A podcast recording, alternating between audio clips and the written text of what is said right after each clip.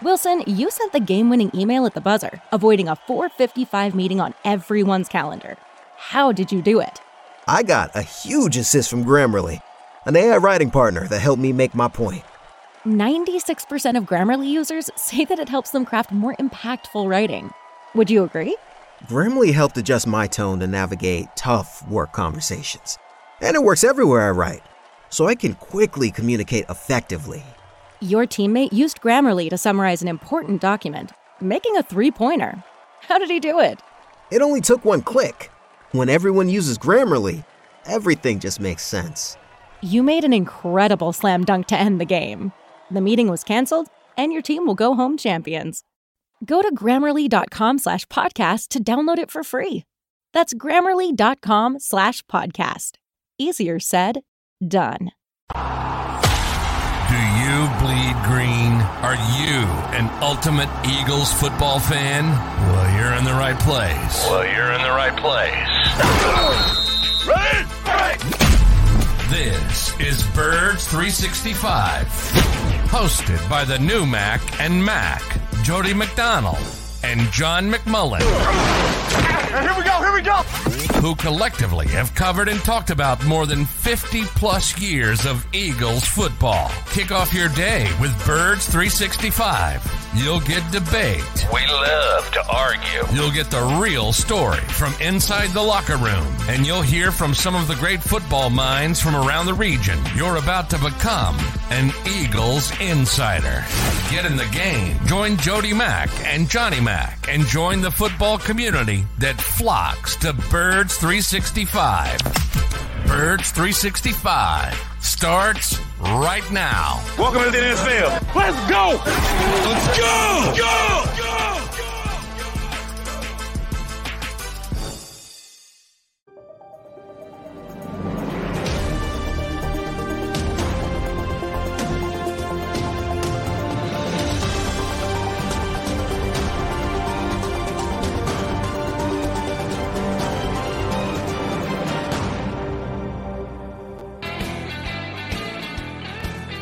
And a good football Monday, Birds fans. Appreciate you streaming on in with us here on Birds 365. You got your Mac and Mac duo, John McMullen and Jody McDonald, here to hang with you for the next couple hours. Couple good guests coming your way, and a pretty good practice recap from our guy John McMullen, boots on the ground down there at Eagles practice, sweating it out on Friday. But not too shabby yesterday, Johnny Mac. I got outside at about 10:30, 11 o'clock yesterday. I said, oh, nice day today. Eagles must be putting in some good work. It was beautiful. Longest practice they have. So, yeah, that wasn't because of the weather. That's just the schedule. But, yeah, it was beautiful. You can't complain, especially after Friday. It was oppressive, as they say, to say the least. That's what summer practices are all about. You get some work in now, it'll make you stronger come December, right?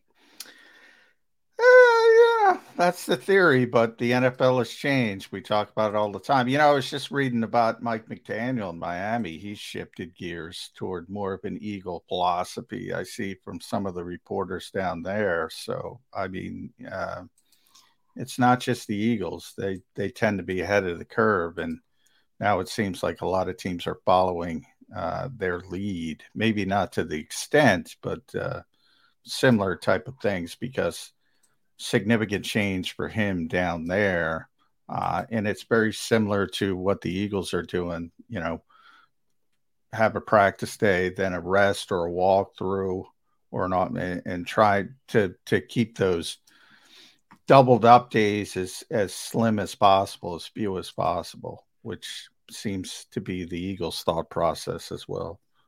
Might have something to do with Jalen Ramsey not being able to play till December now because he got hurt in a practice. Well, that stuff, I mean, like the torn meniscus, he tore his meniscus. That kind of stuff is like, there's not much you can do about it. You know, talking to Dallas Goedert the other day, he was talking about his injury. I mean, 300 pound guy falls on your shoulder. I mean, there's not much sports science can do about that. But with the soft tissue stuff, I think Joe Burrow is the better example, because he showed up one day and then he got sore and he had the calf sleeve on because he was sore, and all of a sudden he's got a strained calf the next day, and then you start thinking, well, you know, maybe there's something to this. And they dodged a bullet that it's not more serious, but injuries, you know, torn ACLs, Achilles, meniscus, sports science not helping you with that stuff.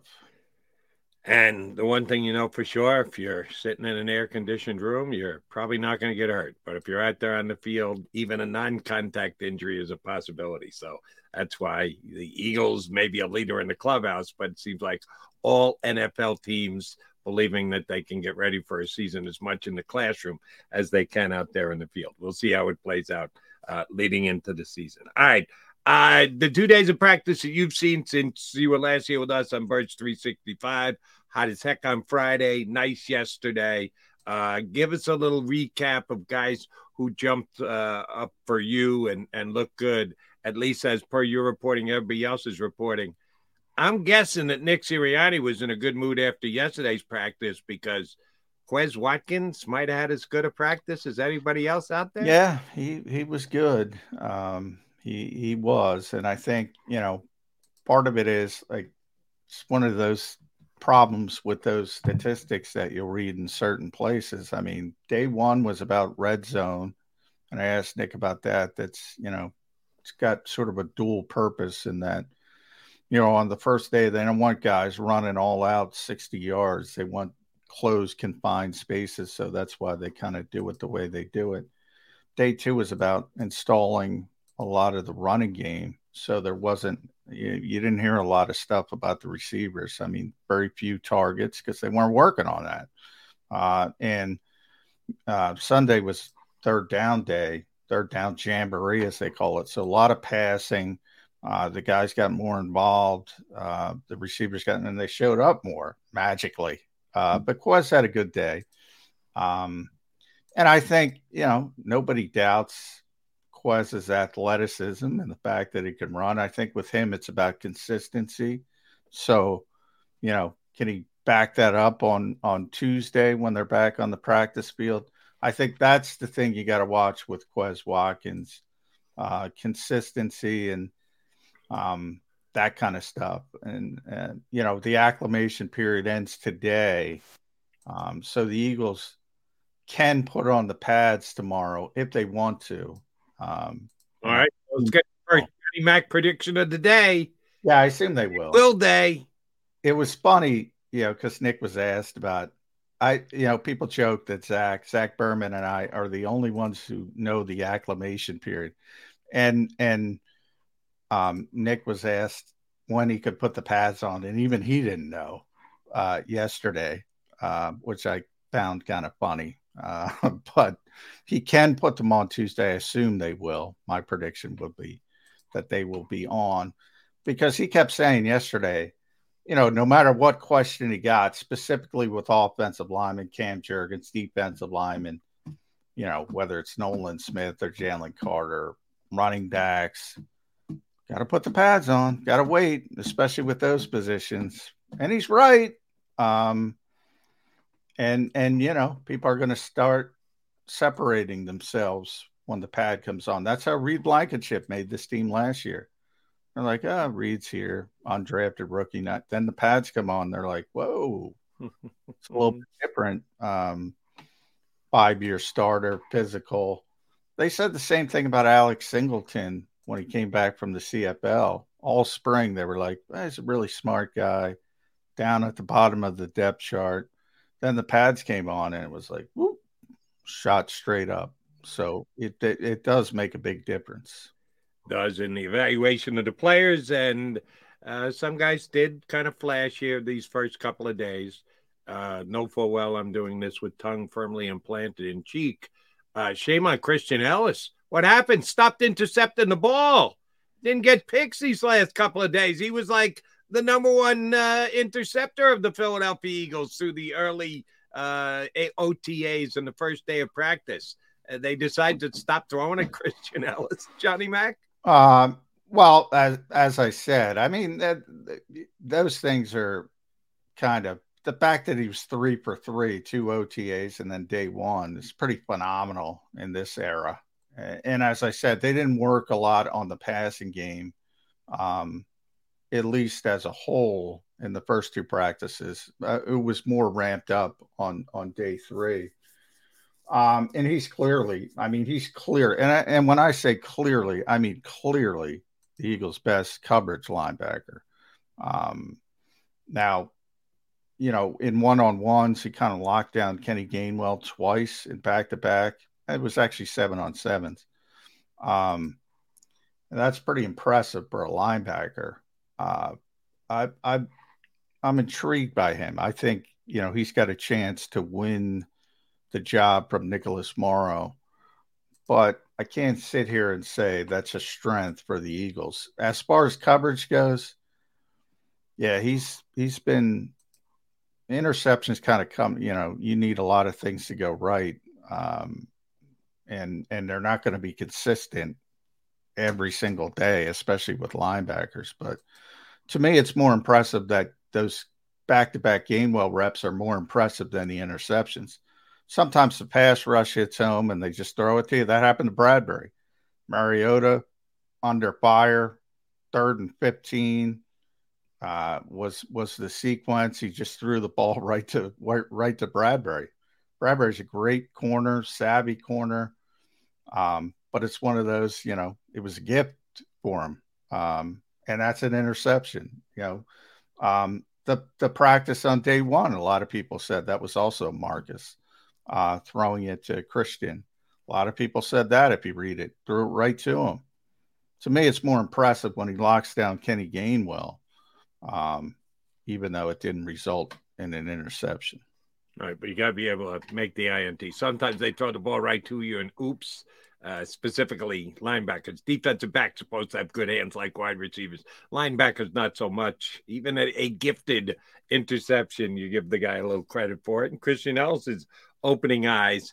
At least as per your writings, other people's writings yesterday, DeAndre Swift, something you and I have talked about plenty since basically they acquired DeAndre Swift. How much is DeAndre Swift going to be part of the passing game here in Philadelphia? Throwing to the ball to the backside of the backfield last year was a minimal, at best, part of the Eagles' overall offense. They just didn't do it a lot, whether it was because they didn't have confidence in the guys they were potentially throwing the ball to, or it's not a strength of Jalen Hurts, the screen pass, or that the check down when they get to the third or fourth. Jalen Hurts taking off. Boom. He's up the field. That means he's not dumping the ball off. But DeAndre Swift has opened some eyes. So do you believe that the Eagles will work hard at making guys out of the backfield, mostly Swift, but Gainwell as well, a bigger part of the offense this year than it was last year? Yes and no. I think there'll be more design plays for DeAndre catching the football. But obviously when you have AJ Brown, Devontae Smith, Dallas Goedert, it's not going to be, you know, any kind of focus. What I have noticed is that they're trying to get him involved. Like yesterday, they essentially started practice after individuals working on bubble screens. My favorite play, ugliest play in football, maybe besides the tush push. But and they weren't very good at that last year. One of the few things they weren't good at. And I don't think anybody's that good at it, but it's become a staple in the NFL. And I think he's got a better chance to make something of those plays than some of the people they were using on them last year, because he's a running back. He's got the ability to make that first guy miss. That's what you got to do on that play, essentially. You got to make somebody miss, and all of a sudden, especially if you can ramp up the speed, you might have something. And I think he can do that. So I think there's going to be more design plays for him. You and I have talked about it. We're on the same page with that. I just don't think Jalen Hurts is a dump-off guy. So I don't think there's going to be a lot of dumping it off to the back. But it will increase design plays for the running back as a receiver will increase because DeAndre can do it. and he's already proven he can do it in Detroit. He's already proven he can do it here the first couple of days. He's legit. He's a really good receiver coming out of the backfield. So I think they will utilize it. But again, you have a pecking order, and the design of this offense is to get the ball. And AJ Brown has looked unbelievable. Just if somebody at that level can get better, he's done it. And we know Devontae and how good he is. And we know Dallas Goedert and how good he is. I mean, that's the focus of this offense. And Nick says it constantly. Those are the three guys the passing offense is built upon. That's right. Not changing.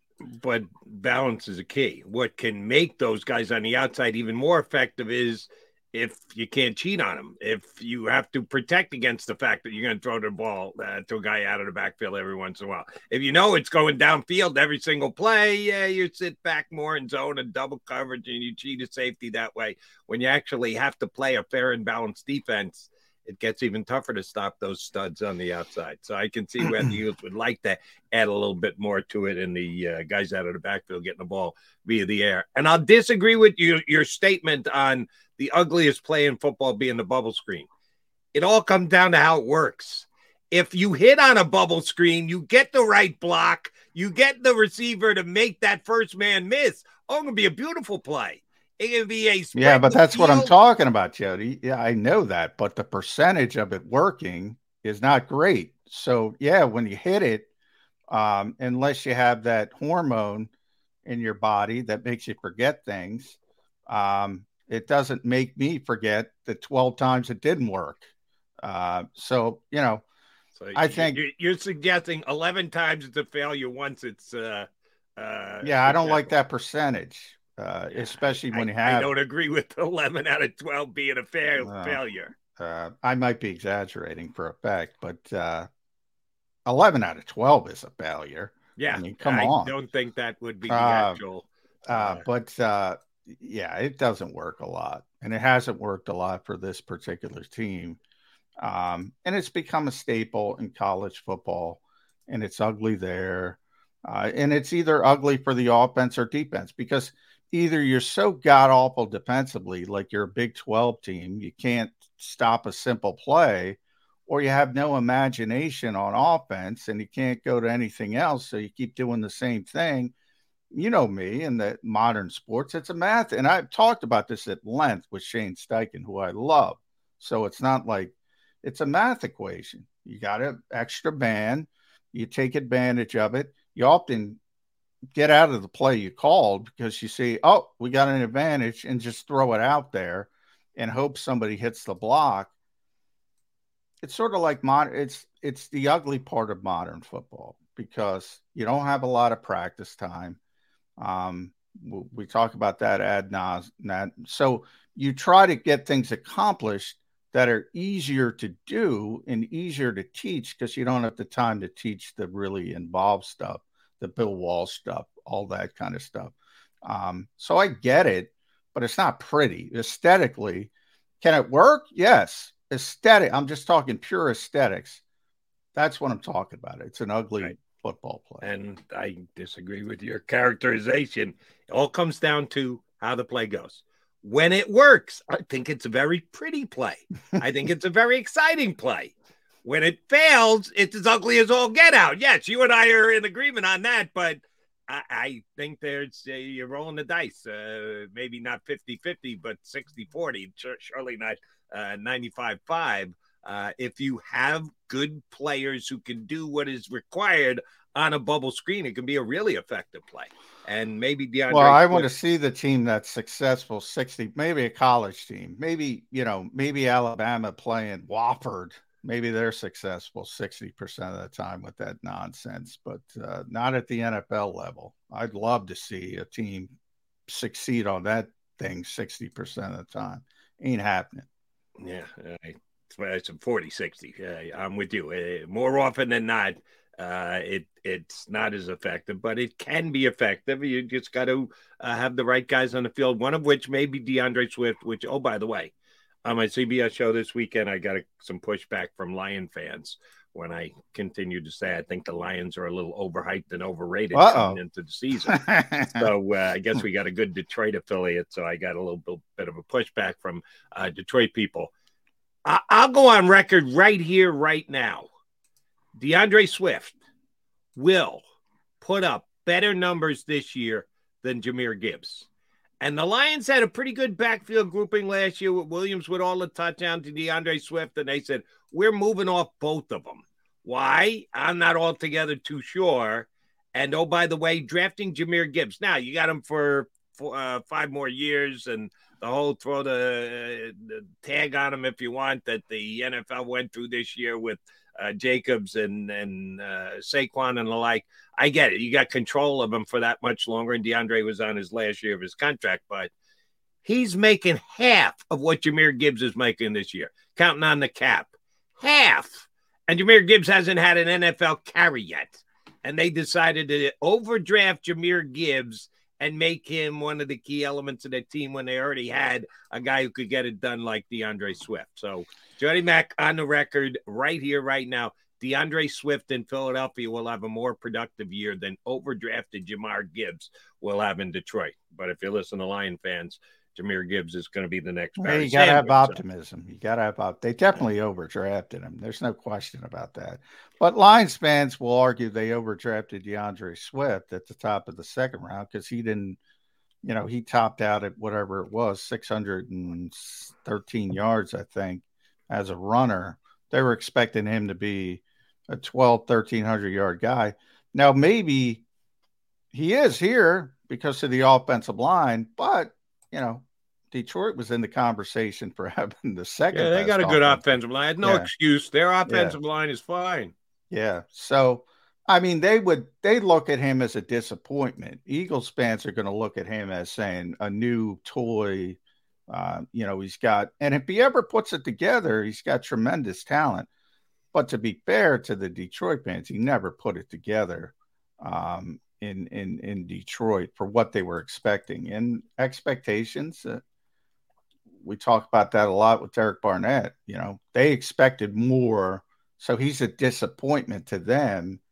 Now he comes to a new city, gets a second chance, and everybody's hyped up. And that's normal. That's usually what happens. Let me ask you a question. Like I said, second round back, not first round back, second round back.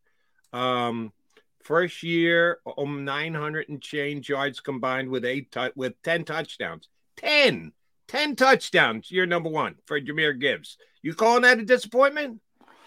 No, I'm not. Okay. I think fans do. I don't give a flying fart about the Detroit fans. Apparently they're showing they don't know football enough. I'm giving you that much credit that I'll take your word for it.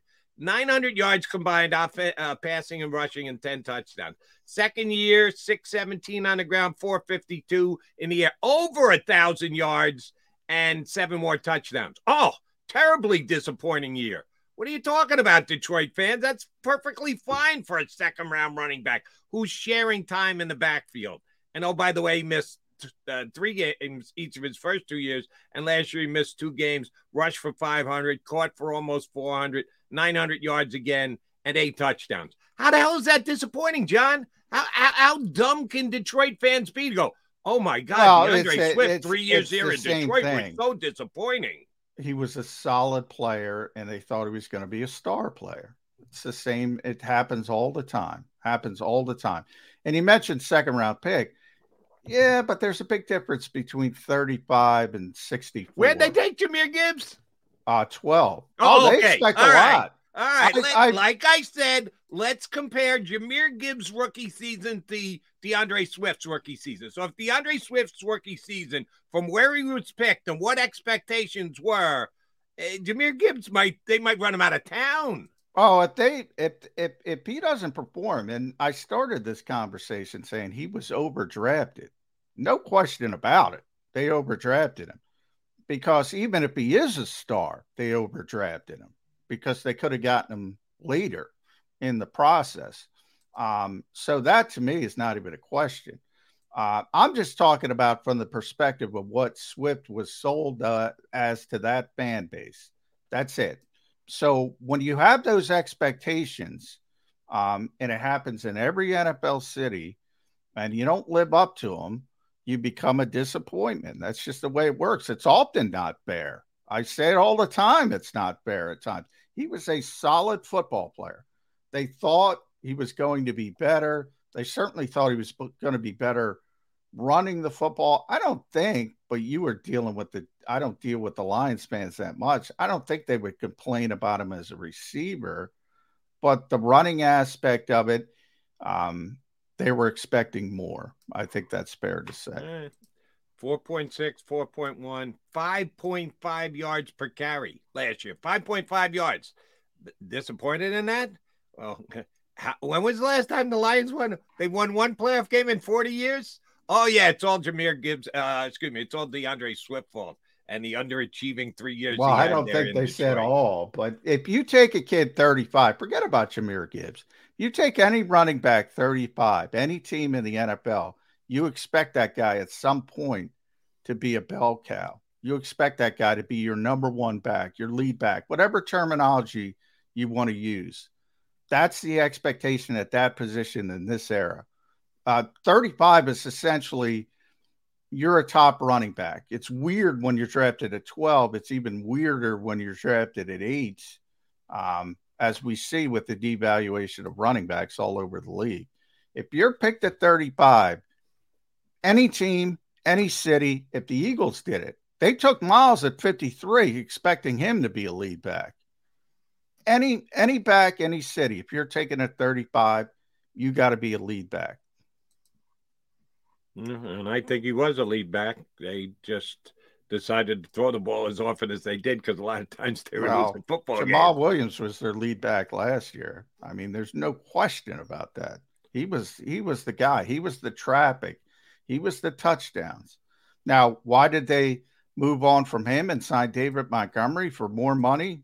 Maybe they think the tread was off the tire. It didn't make a lot of sense. By no estimation was he the lead back in Detroit. And that's, he's a good player, but you got to be fair to the Lions fans as well. And they were expecting more, so the expectations always skew things. All right, so let me get this right. Jamal Williams was their lead back, and he surely was. Many more carries, more yards, and more touchdowns. Even though DeAndre had 8, Jamal Williams had 17. Yeah, let's move on from both of those two backs. Well, let's let Jamal Williams walk out the door, and let's trade DeAndre Swift for a bag of beans and turn it over to a less talented running back from the Bears and an overdrafted running back in the first round. Oh, okay. Yeah, that's exactly how you want to take that next step up if you're the Detroit Lions. That we'll agree on. I'll be the first to criticize that plan because that makes no sense. You got a guy who carried it, as you mentioned, I'm looking up 262 times, over 1,000 yards, 17 touchdowns. You got a great receiver, great third down back, and he's got one more year. I don't know why they didn't play it out. That I agree with you. Those are two different conversations in my mind. I think that division is a battle of bad general managers. They all have bad plans, except maybe Green Bay, and they screwed things up with Aaron Rodgers. So even then, that is the battle of bad general managers because Ryan Poles is a disaster. I don't know what the hell Quessie's doing in Minnesota. I don't know what he's doing. Nothing he does makes any sense whatsoever. And you just bring up Brad Holmes, and obviously Brian Gutekunst, screws up the relationship with maybe the best quarterback in a generation. Disaster. You talk about Howie Roseman having an advantage. That whole division is a disaster from a general manager standpoint. That's the point I tried to make on Sunday was the Lions are supposedly this team that's ready to take this step up. Third best team potentially in the NFC. Show it to me first. And I don't necessarily like the moves they made this offseason, one of which the Eagles will benefit from by getting DeAndre Swift here in town. All right, Jody McDonald, John McMullen, Mac and Mac. There he is. Another finely coiffed young man to join the show. Doesn't take much to be finely coiffed on this show. That would be Jeff Kerr from CBSSports.com. He's up next on Birds 365.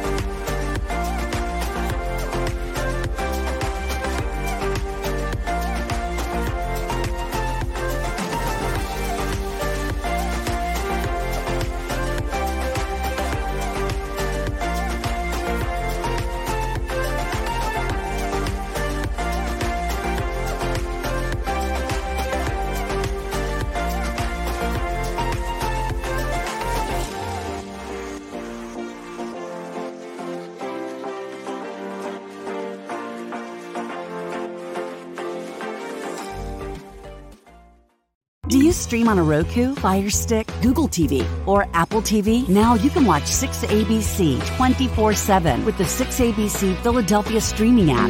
For the big story on Action News, search 6ABC Philadelphia and start streaming today. Go passionately. Go fearlessly. Go confidently. Go Birds! Go confidently towards your goals with First Trust, Philly's hometown bank for nearly 90 years, and the official bank of the Philadelphia Eagles. We're focused on getting you over the goal line. So go with conviction, go with trust, go Birds! And go forward with us by your side. First Trust Bank, the official bank of Philadelphia dreams. Up and go Birds.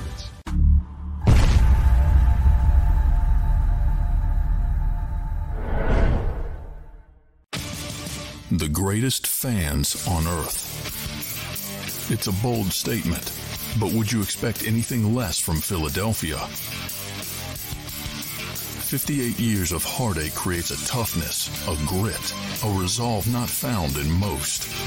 Sure, our prayers were answered, but now that we've had a taste, we're looking for more. Pondley Hockey, official partner of the Philadelphia Eagles. All right, did you know I was the Mommy Slam Dunk Champion? Really? Yes, really, don't sound so surprised. Let's see it. Oh, you're ready. All right, here we go. Let's hear the crowd. So go to right, go to left, fake a mama. Mama, go up, mama! She did it. Again. You can't avoid gravity, but United Healthcare can help you avoid financial surprises by helping you compare costs and doctor quality ratings. United Healthcare. Uh-huh. EAGLES, Eagles.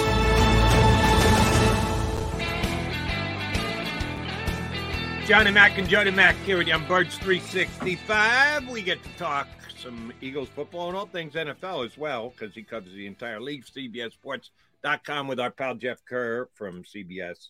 No, you were down for day one at practice.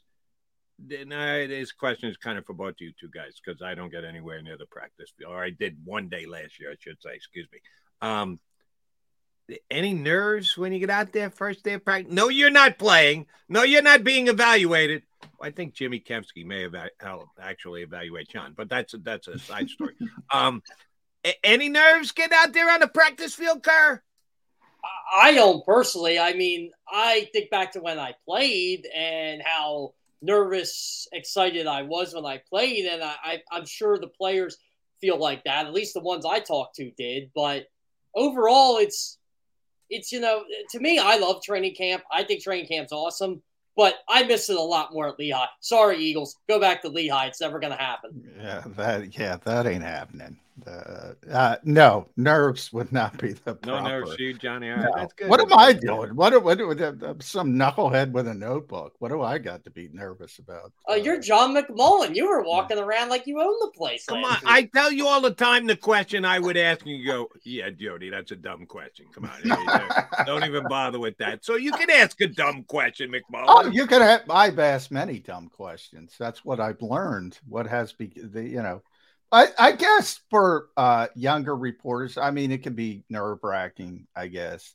But, yeah, I mean, I've been to a few of these, so I know what to expect. Every once in a while, you'll get Derek Barnett last year. Really had a sort of testy back and forth with me. Nelson Aguilar back in the day. That's the one I thought you were going to mention. Nelson. Yeah. That can really intimidate people. Probably would have intimidated me when I was younger as a reporter. So I guess. But yeah, no nerves. No nerves for either of you guys. All right, that's good to know. John, I'm shocked you're not buying your Kelly Green jersey. I'm surprised. I was assumed you'd be down there. It's like a Taylor Swift concert. These people are lined up. Josh Sweat gave the best quotes about that yesterday from my standpoint, because people know I don't care about jerseys. Jody knows. Jeff knows. I just don't care. Not good or bad. I just I don't get all the excitement over it. But, you know, Josh was like, yeah, I think they should be our number one primary jersey because they look pretty good. And then my buddy Rob Kessner tried to get him to, you know, talk about Reggie White and Clyde Simmons and Jerome Brown. And Josh was like, hey, man, I'm going to be real with you. I wasn't a football fan growing up. He doesn't know. You know, it's not. And he was telling the truth. And I was, speaking of young reporters, there will always be somebody who asks Fletcher Cox. It's amazing, like clockwork, during a bye week. What are you doing on a bye week? You going to watch games? You sit and watch it? They don't watch football during their bye week. I don't watch football. It doesn't watch football. And he's dead serious. He doesn't watch it. So they have a different mentality. But Josh, so to me, Josh was like, yeah, they look good. And that's the extent of it. There's no tradition or whatever. By the way, they won the Super Bowl. The Lombardi Trophy was out there yesterday. They won the Super Bowl in the nonsense, the midnight green that nobody likes. So, you know, what would you rather have? Super Bowl and midnight green or nothing in Kelly Green? You talk to my dad, it's the identity. People want the best of both worlds. They want the Super Bowl in Kelly Green. I don't get it. But anyway, maybe they'll see it. Not this year, but maybe they'll see it. Well, won't we find out the dates today? Then probably. I mean, they're officially on sale today. So probably, yeah.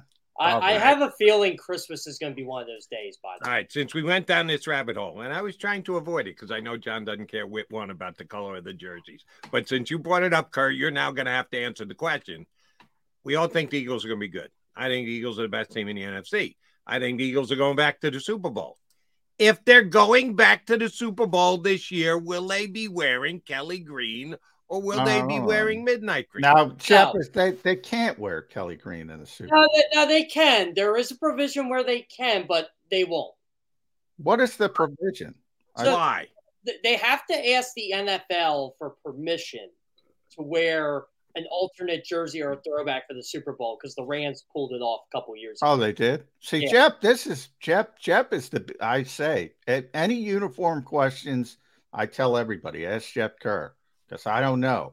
I did not know you could wear alternate jerseys in the Super Bowl. Hey, John, did you hear? I'm a liar because I said the Eagles are bringing out an alternate logo for the Kelly Green. And it's a familiar logo, but it's a different color. Well, the old Eagles logo is white instead of green. Everybody goes, no, they always had that. I'm like, they never had it officially. It was on the jersey. But it was never an official logo. Is the kind of angst Jeff gets over this stuff. Yes. I'm like, you're arguing about logos, people. Oh, I didn't argue on Twitter. I just argued to you. Jeff's not lying to you.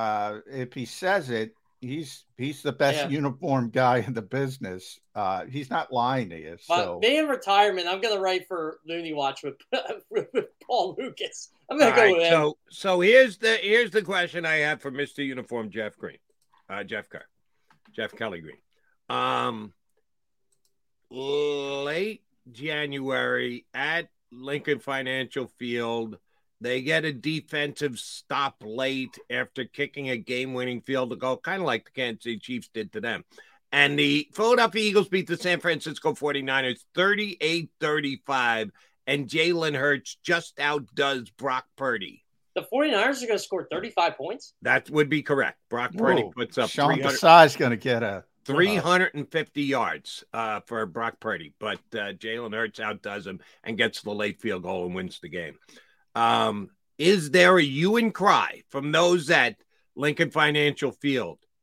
Kelly Green, Kelly Green, Kelly. Will they chant for it NFC Championship Day for the upcoming game 2 weeks later?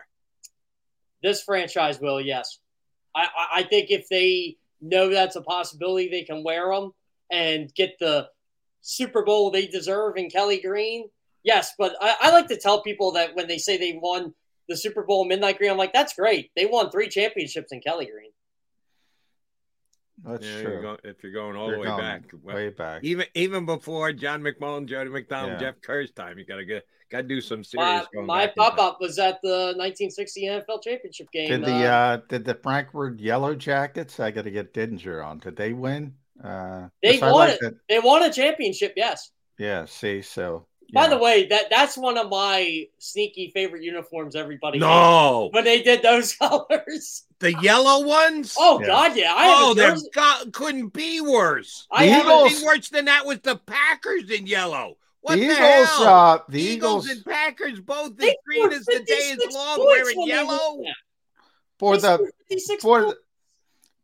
fans coming to training camp, the Eagles have sort of these little setups, and one of the setups is the four different helmets, and they had the Frankfurt Yellow Jackets out there. I'm gonna tweet this, and maybe after I get it, Sander can put it up. But yeah, I that's the only one I took a picture of because I'm enamored by the Frankfurt Yellow Jackets.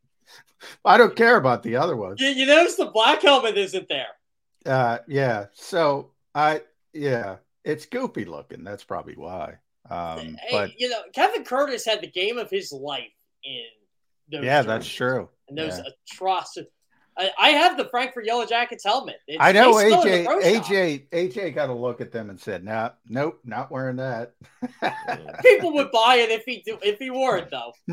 Good on AJ. All right, Jeff Kerr, question for you. You were there for practice one, Jenny. You were there for practice two. Everyone was there saying it was a little bit more boisterous head coach.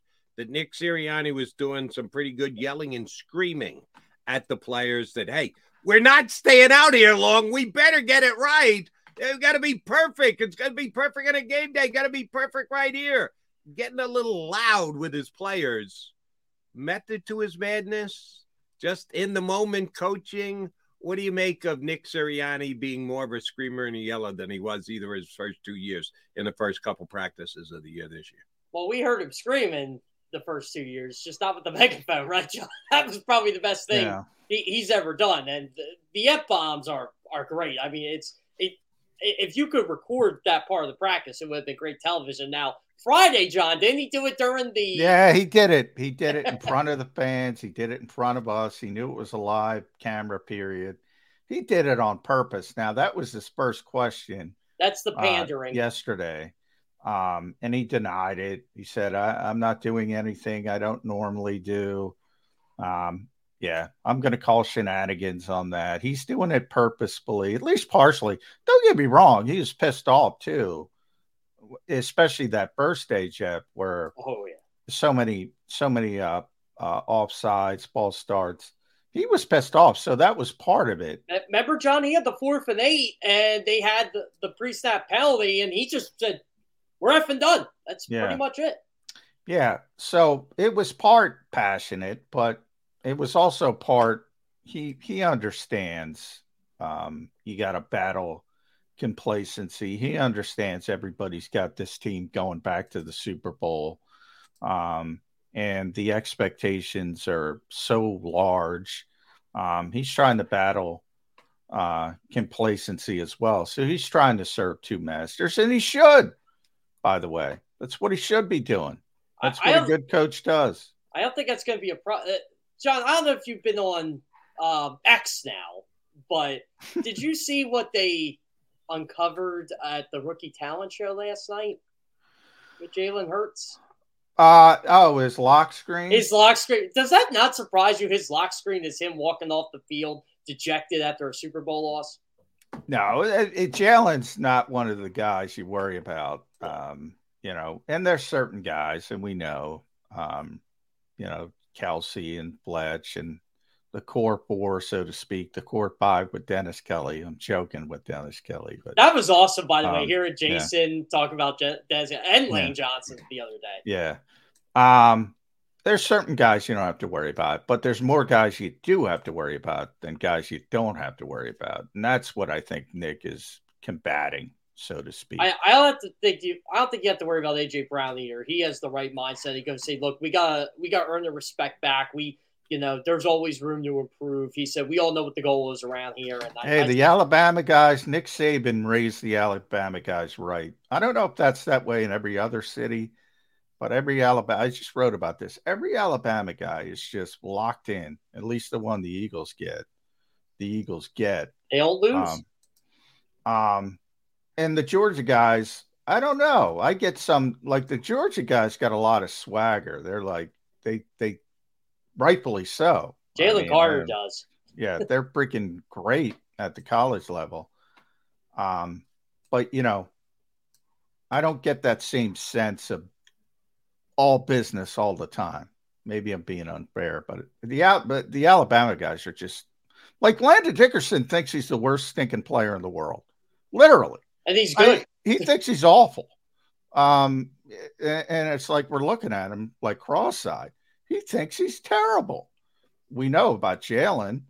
Devontae's like, somebody tried to get him down the Super Bowl route. He's like, he doesn't want anything to do. I remember I actually went down, sat and talked with him, and he knows me pretty well. And he was giving me the typical one-sentence answers. I'm like, and he goes, you know, he apologized. He said he wasn't feeling. That was the day he wasn't feeling well. But he said, I just really don't want to talk about this game. And he was playing it 3 days later. He just didn't want to talk about it. Yeah, I mean those guys. They are Nick Saban. Ooh, I don't know what he does, but he's doing things right. Jalen still hasn't told me officially what rat poison was. There you go. Wow. That's something to be proud of. All right, so maybe we're overanalyzing what Nick Sirianni did or didn't, the reason for his screaming in practice. Debatable. Not debatable, Sean Payton open-mouthed and inserting foot. What is he thinking about? I understand you want to take your buddy Russell Wilson's back and you want to show that you have faith in him and you're going to be his guy all year long. By completely throwing the former coach under the bus, then backing it up and running over again, and then backing it up and running over him again. And a lot of people still within that organization who were there last year. The worst run organization in the history of the National Football League. Nothing like influencing people and making friends. I'd say Sean Payton's era in Denver has gotten off to a pretty rocky start. Would you agree, Jeff Kerr? Well, I'll say this. I've heard people in the Broncos organization aren't really that happy with what Sean Payton said. I love Sean Payton. I do, too. I think Sean Payton has given me great answers to great questions over the – and, I mean, was he wrong? No. You know, Sean Payton once called me. Yeah, he was wrong. He gave Russell Wilson a complete pass, free pass. He gave Russell a pass. Do you think Russell Wilson didn't have anything to do with the Broncos sucking last year? I think it was all Nathaniel Hackett. I do too. I agree. So Russell Wilson's going back to MVP status this year, huh? But Nathaniel Hackett was that bad of a coach. He's going to be very good with Sean Payton. I think he's going to be very good. And if he isn't, hey, here's what I like about Sean Payton. Like I said, Sean once called me because he didn't like something I write. Number one, I love that guy. I love the guy that's picking up the phone to call you. But number two, we all complain about these stock answers as media people. I have a different breaker. I like guys who are honest. He's honest.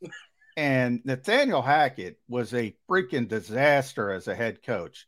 The fact that he said that is so out of character for an NFL head coach. So I think there's two sides of the fence. It's not you're not supposed to deal with that. No, I like when he tells the truth. I got mad when he apologized. No, tell the truth. He's got a lot of confidence in his ability. He knows he's going to do a better job with that quarterback and that offense. Is he going to be the same quarterback he was when he was winning Super Bowls? No, he's probably not that guy, but he's going to be a heck of a lot better than he was last year. And Sean's a good coach, so they're going to be a heck of a lot better run than they were last year. That's easy. That's an easy bar for him to clear. But the fact that he told the truth, I love it. I get why other people. But then you have all these cookie cutter guys. They're all the same. Same stock. Nick, I love Nick. They're behind just long stock answers. Behind the scenes. Yesterday, if you go through his transcript, it was like, it's early.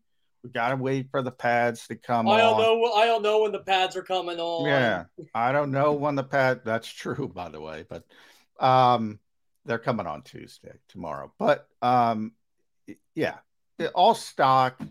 I don't want that. People want that. And I'll give Sean Payton credit for being honest. You're right. If Russell Wilson throws 3 picks opening day against the Raiders, I want him to be that same honest coach and going, yeah, my quarterback sucked today. If you're going to go down the I'm going to be honest road, which we would all appreciate, then you got to be consistently on that honest road. Hey, it's really easy to throw somebody who's out of the building under the bus. He called out Drew Brees a couple times in his career. Well, we'll see if he does it with Russell again this year. Yeah, I mean, I don't know. He's trying to there's no question part of it is he's trying to build up the quarterback again. He's trying to build his confidence. I think that's part of it as well.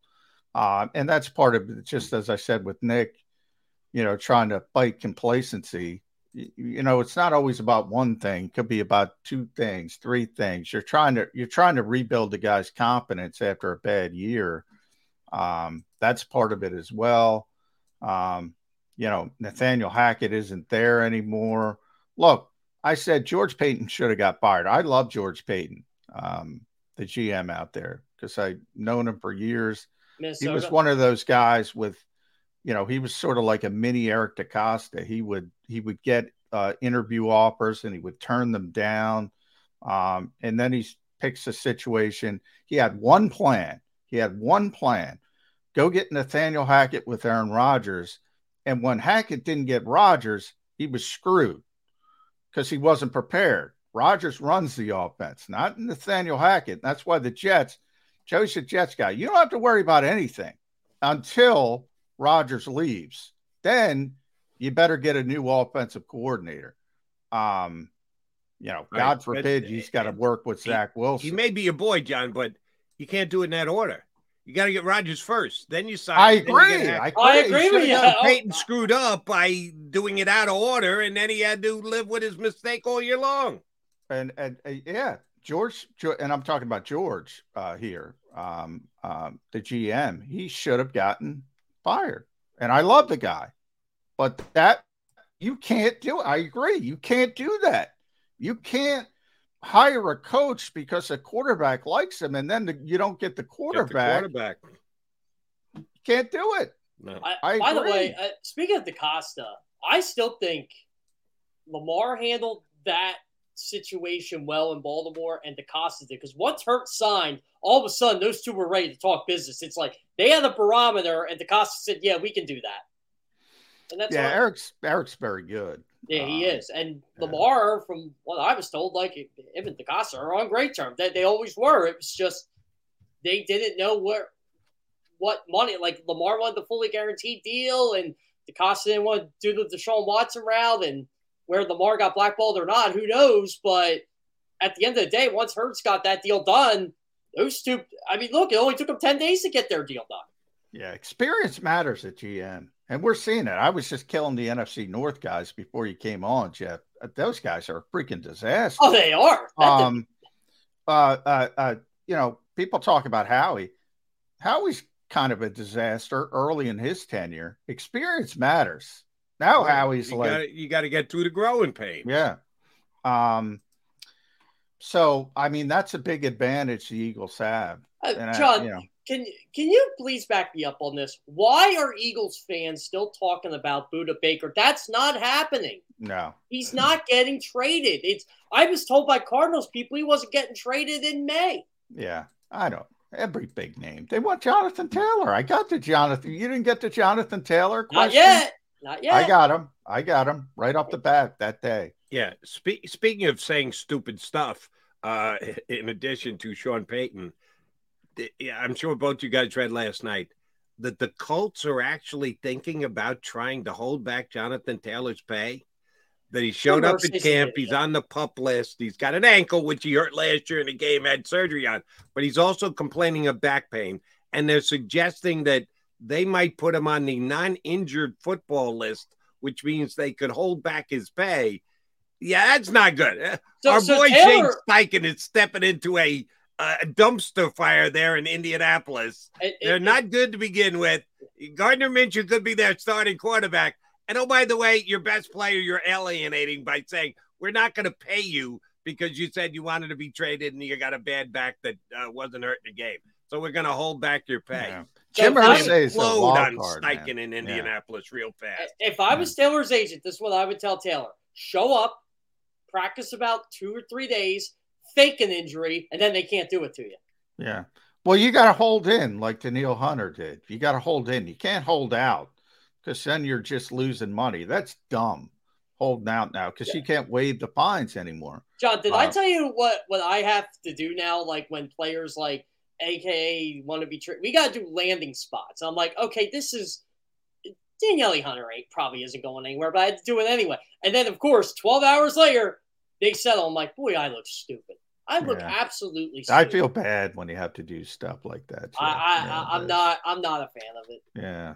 Yeah. All right, Jeff Kerr, I saw Jordan Davis say, I'm wearing the same exact thing I did last year. I'm just in better condition. That's nice to know he wasn't in the best of condition for last year, his rookie year. But if he's up to condition speed now, that's a good thing. I know John has both reported and tweeted that Jordan Davis playing a lot on the starting line in the 4-down lineman set, not the 5, not on the nose, that he's going to be a key guy and maybe one of their top snap guys in the middle. Does that surprise you that the Eagles are looking to expand his role when they used the 9th pick in the draft to take a defensive tackle? How are they going to get all these DTs time in the rotation? They will. I saw that first day of camp. Like, they have big plans for Jordan Davis this year. That's why I thought them bringing back Fletcher Cox is huge. Because remember, at the time, you weren't even sure you were getting Jalen Carter. Now that's a luxury. You got Jordan Davis, Jalen Carter, Fletcher Cox. I can't forget Milton Williams in this. Marlon Teal. I still can't say his last name, John. Marlon Tui-Pelotu. Thank you. Yeah. It's funny because I said his brother's name right the other day, but I can't say it. Tui-Pelotu. But regardless, I will say this: I think the future of this is obviously Jordan Davis and Jalen Carter, but Fletcher Cox is going to play a huge role for them this year in terms of getting Carter acclimated, a mentor to him, a mentor to Davis. They're going to be rotating the snap. They'll be the main three, but you're going to see a lot of Jordan Davis this year. Yeah, I'm surprised how much they put him in the 40, how many reps he's getting, just because I'm so high on Jalen Carter. It's a nice problem to have. Like Milton's a good player, and I get it. I mean, Milton's going to take a hit if these guys stay healthy. And I'm talking about Jordan Davis, Fletcher, and Jalen Carter. Milton Williams is going to take a hit. I mean, there's no question about it from a playing time standpoint. I had one guy compare him to Akeem Hicks. He thinks they're going to use him like Sean used Akeem Hicks in Chicago. And for those who don't know, and I said it for years, before the injuries took over, he was the most underrated player in football. Akeem Hicks is good for a lot of years. Unbelievable. He was right there as the second most unblockable defensive tackle in football behind you-know-who. He was an amazing player. Boy, I love Jordan Davis, but man, I don't know if he can become that. Nah, I think Jordan Davis is going to be the key toward them stopping the run. I think they're going to be a much better run defense this year, if you want my honest opinion, because they're going to have Jordan Davis and Milton Williams rotating in there. And I don't know how Carter's going to stack up against the run year one, but I'll tell you what, he's going to get to the quarterback. Yeah. Jalen Carter. Well, let's talk about the rookies. Jeff, I know you got to go. The last one from me at Jeff Kerr CBS on X. Follow X. Jeff there. Sidney Brown still on the third team. Jalen Carter is still on the second team. Kelee Ringo still on the third team. When are we going to see a movement here, a shift? Generally, you want to see these guys get You know, you want to see Carter with the ones at some point. You want to see Sidney with the one. Kayvon Wallace is getting first-team reps. I'll tell you what, they seem to be really high on Kayvon Wallace from where I was at. I don't see it, but, yeah, what do I know? When does this happen? When the pads come on? They got to figure out if these guys can play. I hope it's tomorrow. I mean, I think I'm not worried about Carter. I'm not worried about Nolan Smith. I think they'll. I mean, we saw Smith on the first day. He was kind of relieving. Yeah, Smith has gotten it because Reddick has been out. So Smith has gotten some extra reps with the first team. That, to me, he's going to be interesting when the pads come on for the opposite reason because, you know, then he's got to deal with Lane Johnson with pads. That's going to be interesting. But you're right, though. Like, Tyler Steen, I want to see with the one. I know it's Jurgens' job to lose, but I want to see Tyler Steen with the ones. Yeah. I want to see Sidney Brown play with these guys. I noticed that, and we saw this in minicamp too, John. Like, Sidney Brown was on the third team pretty much the whole time. It's like, well, when are you with the pads on? Like, when's he getting out there? Like, I have this belief Sidney Brown's going to help this team this year, and they can – I'm fine with Blankenship and Evans, but you drafted Sidney Brown to play this year. All right. And so far in training camp, the most activity Derek Barnett has had was to take out his pen and take a pay cut. So we'll see what his. Yeah, by the way, John, does that surprise you at all that they restructured that contract? Because it didn't to me. A little bit, only because I think it indicates they want to keep him more than they want to trade him. And like, how many defensive linemen do you need? How many defensive front people do you need? They are so loaded. It's like running backs. You think you can't have enough of them. You really can't. They're pushing that theory. I mean, they you know, it's a nice insurance policy to have. I'll say that if somebody gets hurt. Yeah, Derek Barnett traded for a safety. Let's make up the trades now. Good luck with that. We'll see if Derek Barnett is here or not. If he is, I'm not sure what purpose it's going to serve, but that's just me. All right, Jeff Kerr, always a pleasure, buddy. Appreciate it. Thanks. We'll talk to you again next week. Thanks for coming in today. Sounds good. John, hopefully I see you tomorrow. I'm looking forward to seeing them hit with pads. Yeah, it'll be nice. McMullen's predicting the pads coming on. I'm predicting. The Philadelphia Eagles, you do less with more than anybody in the National Football League. I go with John McMullen. It's not – there's some ulterior motive in the prediction department. He's not a predictor. He's a what's the word I'm looking for? Soothsayer? No. Yeah, no, not that.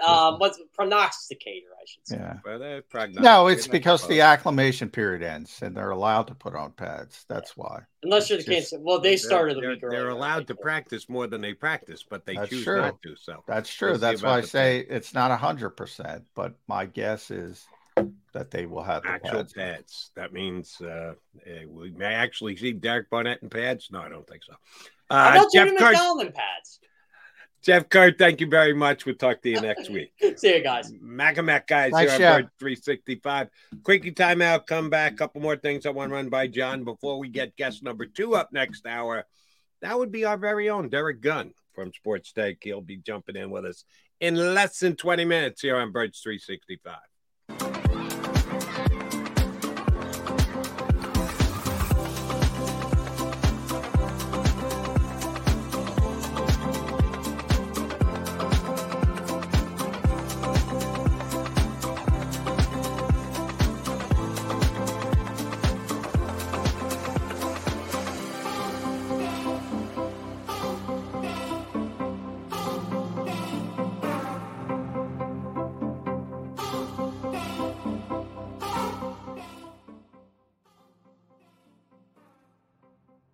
Down the shore, have a ball once more. Here, imaginations run wild and time stands still. Because here, you can find the best of the Jersey Shore all on one 5-mile island. So leave the old you behind and get lost in the woods.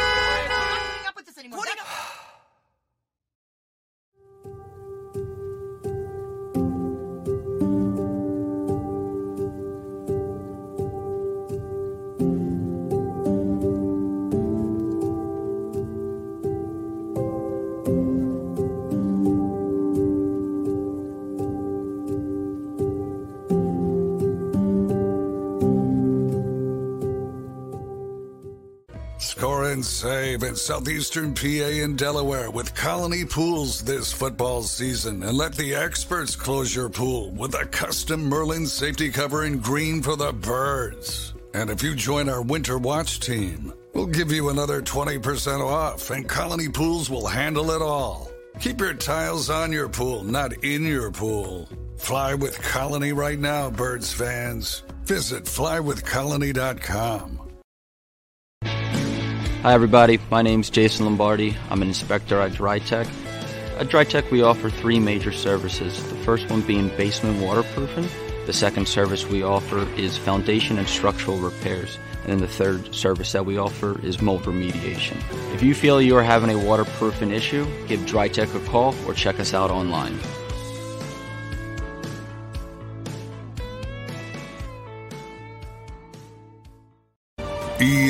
EAGLES, Eagles.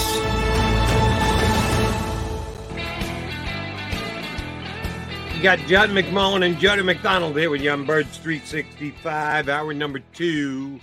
Jody, we got some breaking news. Breaking news? Hold on. John McMullen with breaking news. The Eagles will be wearing the Kelee Green throwback uniform October 22nd against the Miami Dolphins on Sunday Night Football. Ooh. And November 26th against the Buffalo Bills. So two home games, Miami and Buffalo. What time is the Buffalo game?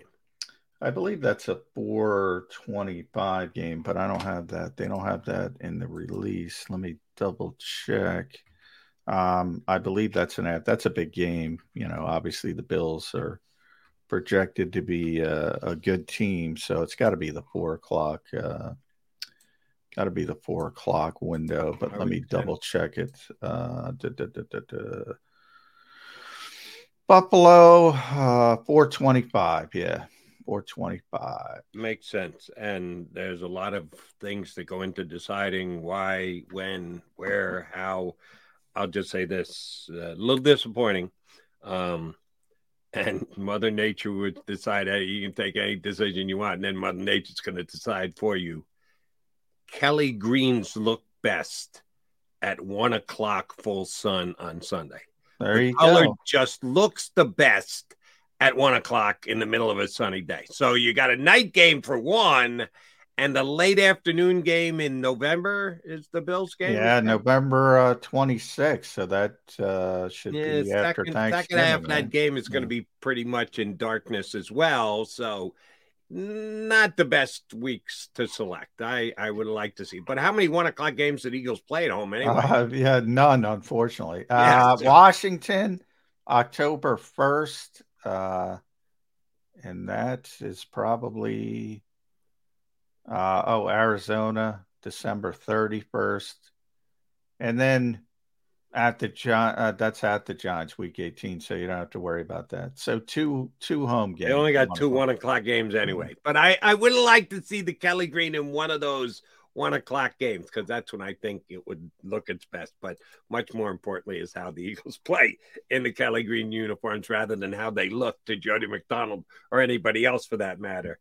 Dolphins and Bills, two good games, two important games for the Eagles this year. That's good to know. And, oh, by the way, if they win both of those games and they beat two good teams, Miami and Buffalo, some people think the Bills right there with the Eagles is after the Chiefs having as good a chance to win the Super Bowl as anybody else. I'm telling you, the UN cry, Johnny Mac. They're going to want the Kelee Green for Super Bowl Sunday. I've got the Eagles. Jeff says it's a possibility. I have no idea, honestly. I assumed you couldn't do it in the Super Bowl. He says said the Rams did. You and I have talked about that a lot. I give Rube the credit because he said it first. I don't know, 10 minutes after the game is over, I can't tell you what they're wearing, so I can't tell you what the Rams were wearing. I don't care. So yeah, I didn't think you could do that. You know, from the NFL standpoint, look, hey, people, they're picking your pocket. I'm surprised they haven't gone the Oregon route. I've said this for years.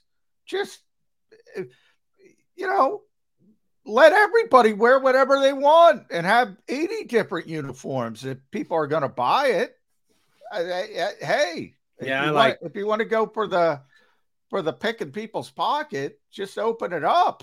Yeah, I'm a middle ground guy, and I'm certainly between both you and Kerr on the Kelly Green. You are, I don't give a flying, you know what. Jeff Kerr is basically obsessed with it.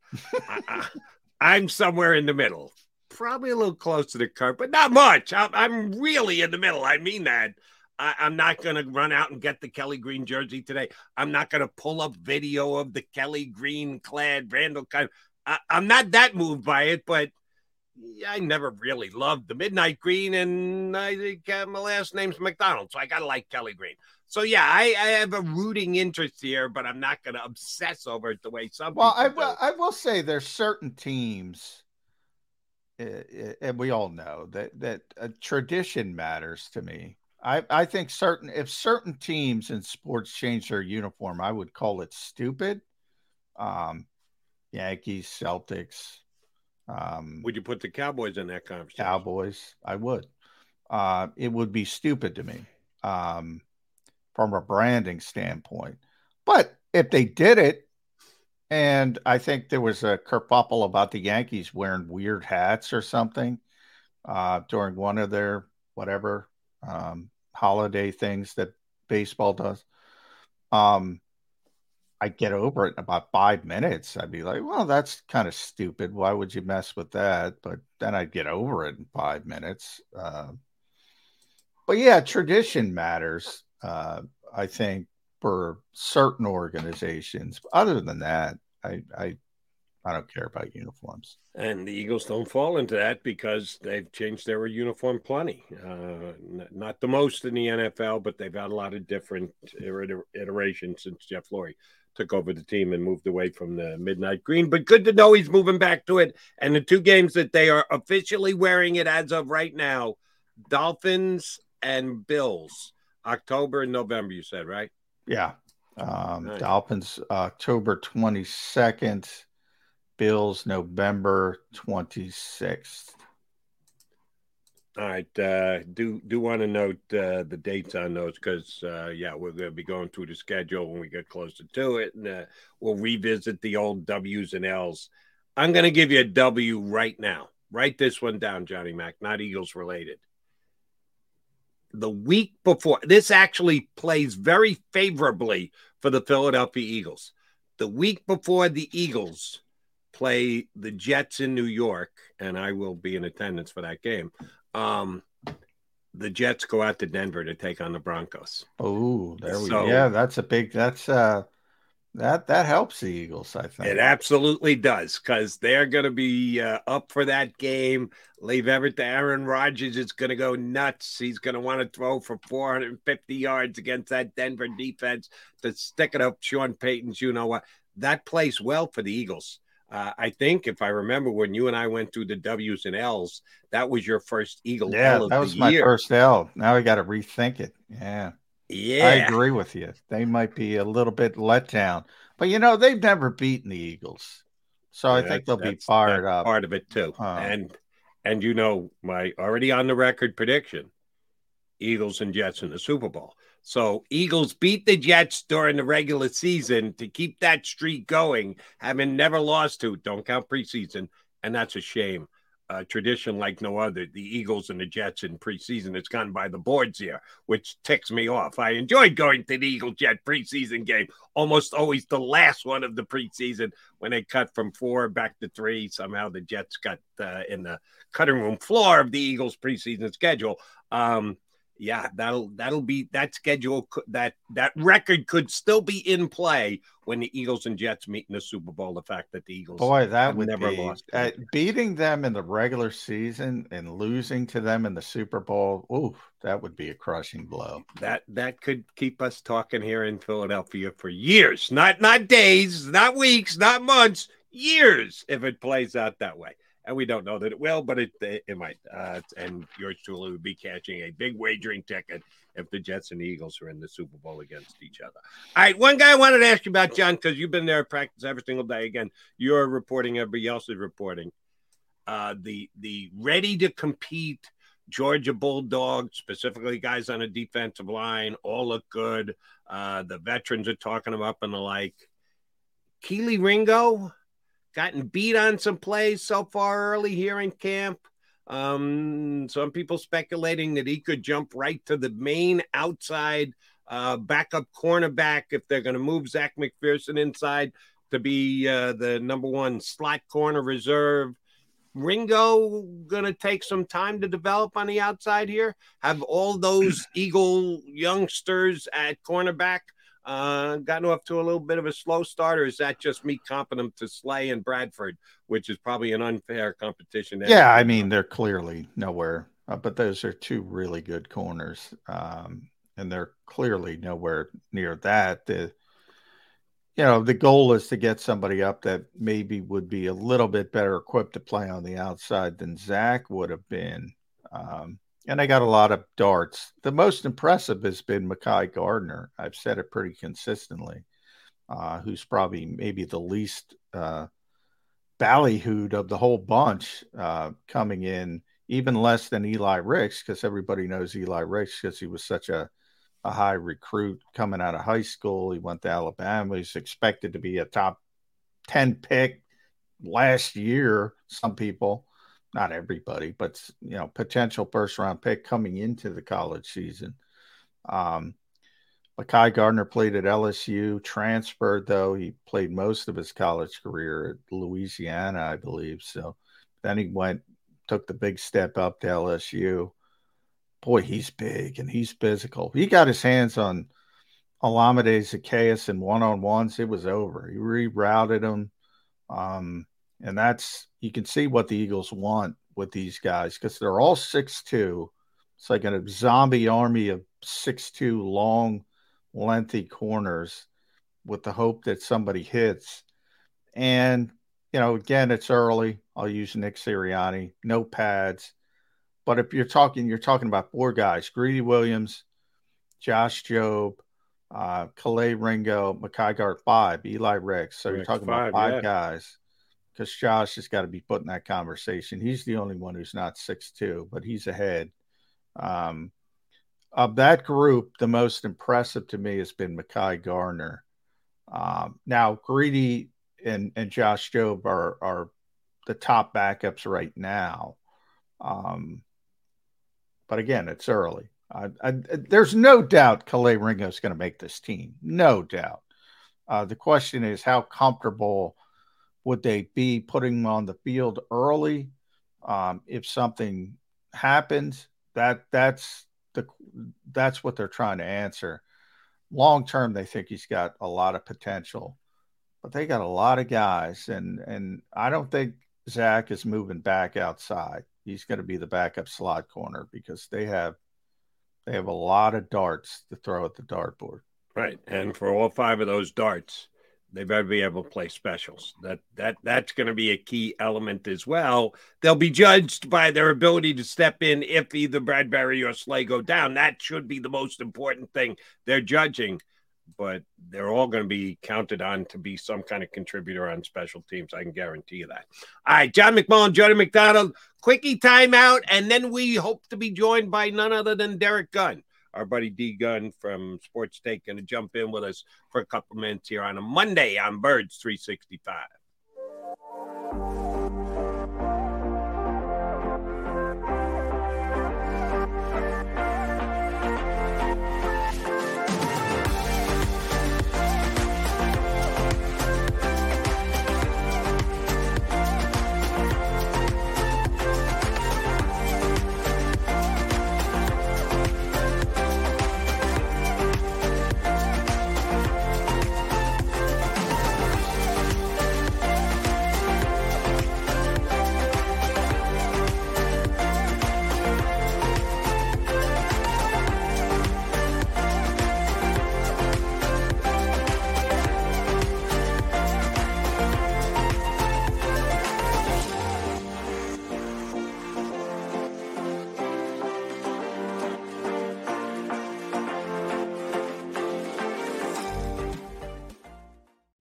stream on a Roku, Fire Stick, Google TV, or Apple TV, now you can watch 6ABC 24/7 with the 6ABC Philadelphia streaming app. And the big story on Action News. Search 6ABC Philadelphia and start streaming today. Go passionately. Go fearlessly. Go confidently. Go Birds! Go confidently towards your goals with First Trust, Philly's hometown bank for nearly 90 years, and the official bank of the Philadelphia Eagles. We're focused on getting you over the goal line. So go with conviction, go with trust, go Birds! And go forward with us by your side. First Trust Bank, the official bank of Philadelphia dreams. Up and go Birds.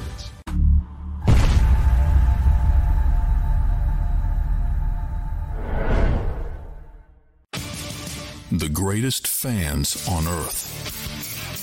It's a bold statement, but would you expect anything less from Philadelphia? 58 years of heartache creates a toughness, a grit, a resolve not found in most. Sure, our prayers were answered, but now that we've had a taste, we're looking for more. Pondley Hockey, official partner of the Philadelphia Eagles. All right, did you know I was the Mommy Slam Dunk Champion? Really? Yes, really, don't sound so surprised. Let's see it. Oh, you're ready. All right, here we go. Let's hear the crowd. So go to right, go to left, fake a mama. Mama, go up, mama! She did it. Again. You can't avoid gravity, but United Healthcare can help you avoid financial surprises by helping you compare costs and doctor quality ratings. United Healthcare. Uh-huh. EAGLES, Eagles.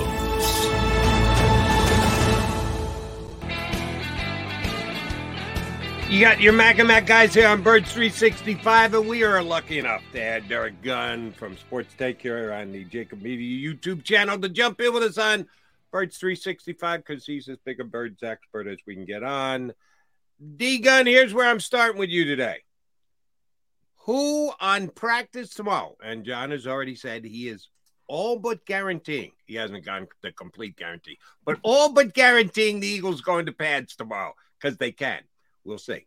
The Eagles, for me, do a little bit less than everybody else. But who is the guy they're going to have to reel in that he's going to be so excited that he's in pads that maybe he'll be going a little too fast or a little too hard and tackling guys to the ground? Who is the Eagle player that if you're going to be down there at practice, you go, oh, I'm keeping my eye on him because he's going to play all out practice number one in pads? I would say initially it would have to be Nolan Smith, wouldn't it? Yeah, Nolan goes a million miles an hour. That's a good choice. You know, well, not only that, just based on comments that we've heard from him over the last couple of days about his disdain for the Cowboys. And correct me if I'm wrong, but wasn't he the one that just recently said we have the greatest job in the world? We get to go out and hit bleeps, you know? I think that's great to have that attitude. But if I'm a coach, when I hear these things, I've got to have a little talk with Nolan. Yes, no, look, okay? Yes. I understand that you're a little overzealous, and rightfully so. You're being paid seven figures. You're fulfilling a dream of putting on a uniform in the National Football League. But don't knock out your teammates, man. Yeah. We need this. We need these guys from now until February, please. Just keep that in mind. And you better damn well not hit number one, the red jerseys there. Oh. So he better be smart enough to peel off if he does get by Lane Johnson. But, hey, with Nolan, you're right. Nolan's got – he's got that BG-like energy, work ethic, all that kind of stuff. He's been tremendous, but I am interested to see him because when Lane gets the pads on, then it's going to be really difficult for a 238-pound guy on the edge. So that, to me, is going to be one of the more interesting storylines. You know who else has been kind of physical? Kayvon Wallace. And you know what? He's gotten some first-team reps out of it. Maybe Kayvon's the guy who – You know what, John, if anybody out there is trying to prove himself, prove his mettle, it has to be Kayvon. But considering what we've watched from him over the last couple of years, I'm a wait-and-see guy with him. To me, he's been a disappointment for the most part. He has shown flashes that he's capable of doing some good things. But, and I understand he's had limited reps in his short time here in the NFL, but I need to see more consistency out of him. You know, I don't want to see some of the mental mistakes that we've seen in the past. You know, he's one of the few guys on the back end of that defense. If you go back and look at his contributions, he's one of the few guys on the back end of that defense that's a decent tackler. You know, tackling has been a big issue with this defense in general, but especially on the back end. Now he needs to elevate other aspects of his game, the mental aspect of his game, the focus of his game, the consistency in his game. You know, we heard the rumor over the weekend that Howie is looking out there at different safeties. And if it's out there now, then there has to be some truth to it. Will he pull another CJ, GJ? There's enough veteran presence out there in the open market that Howie could bring in here dirt cheap by NFL standards. I don't want the back end to be too crowded to the point where you're not letting some of the young guys get enough reps to develop, to see what you have or maybe what you don't have. You know what I mean? Brown still on the third team surprises me, D-Gun. It's like, all right, let's throw him in the deep end of the pool. Maybe that happens. You know, they tend to have that the first week. Coaches go back and they tend to flip things maybe a little bit, and they say, all right, let's get these guys some reps, whether it's moving up from the third team to the second team to the first team. At some point, we got to see Sidney Brown, right? Yeah, and John, coming into the draft, the one glaring weakness, as much as I love this game in college, his one glaring weakness was tackling. Well, that seemed to be an epidemic on the back end of this defense. So he's got to get the reps to get more of a focused mindset of wrap up. You know, you've got to do it. You can't just talk about it. You've got to do it. I love everything else about his game. His lateral pursuit, his straight-ahead speed, his ability to cover. He doesn't shy away from physicality. But if the tackling aspect, especially when you think about some of the guys they could face this upcoming season, that you've got to get those reps in there. And hopefully he gets a lot of reps against the two teams they're going to practice against as they get ready for preseason games. D-Gun, I want to get your opinion on, and it's kind of looking into the crystal ball here from a reporter's standpoint, about how Matt Patricia is going to have an effect on this team. Coach was asked about it. He said, he's a great resource. And he doesn't have a defined role, or at least I don't they can call it what they can call it. We don't know how exactly he's going to be used and what his responsibilities are going to be and the like. It's a good thing that Slay came out and said, we had a good man-to-man, face-to-face, and worked out our issues, and we're both motivated for the same thing. We helped the Eagles win games this year, which is good, but going to be, I think, tough to figure out what Matt Patricia's doing for this team, because you're not going to get a chance to interview him. He's not a coordinator, so he's not made available. How are you going to be able to find out what Matt Patricia is or isn't given to this team this year? I don't know if we ever will.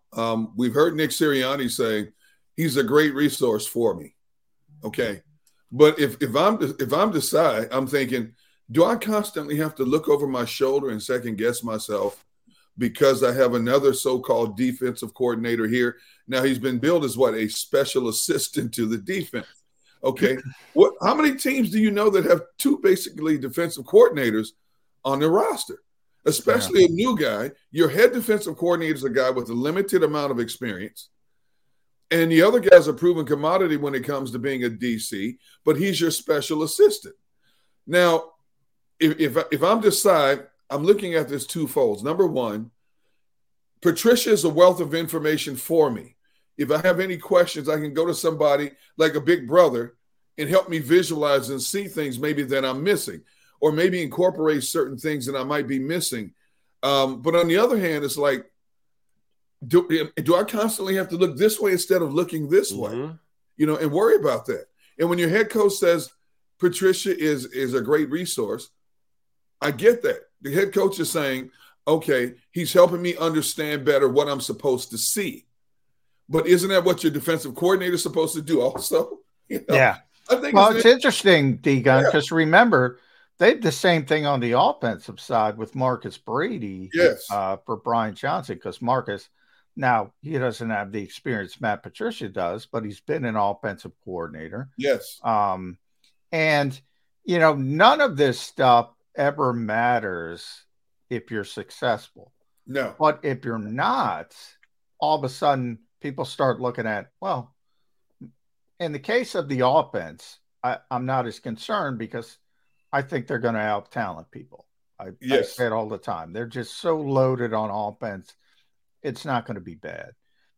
Defensively, there's a lot of wiggle room. Things could go wrong. The defensive front is tremendous. The cornerbacks are really good as long as they stay healthy.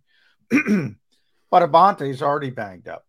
And he's coming off of surgery. It's nothing new. You know, but he's still working his way back. But everybody else, that especially up the middle of the field, you mentioned with the tackling, the linebackers are unproven, the safeties are unproven. Some bad things could happen on defense. Absolutely. And who's going to get the blame for that? Sean Desai. You start getting the blame. People start saying, it's not going to be Jonathan Gannon. They can't blame Gannon if the defense goes out this year. They can blame him if they want. It's not going to work this year because he's not here. But he's got enough problems in Arizona. Yeah, he's got a lot of problems in Arizona. Buda Baker's not one of them. He's not coming here. Yeah, I mean, the first thing is natural. Hey, who else do we have in the building? I thought it was a curious decision by Nick to set up the staff he did, because you have that extra layer that didn't exist when Jonathan Gannon and Shane Steichen were here. Right. Yeah.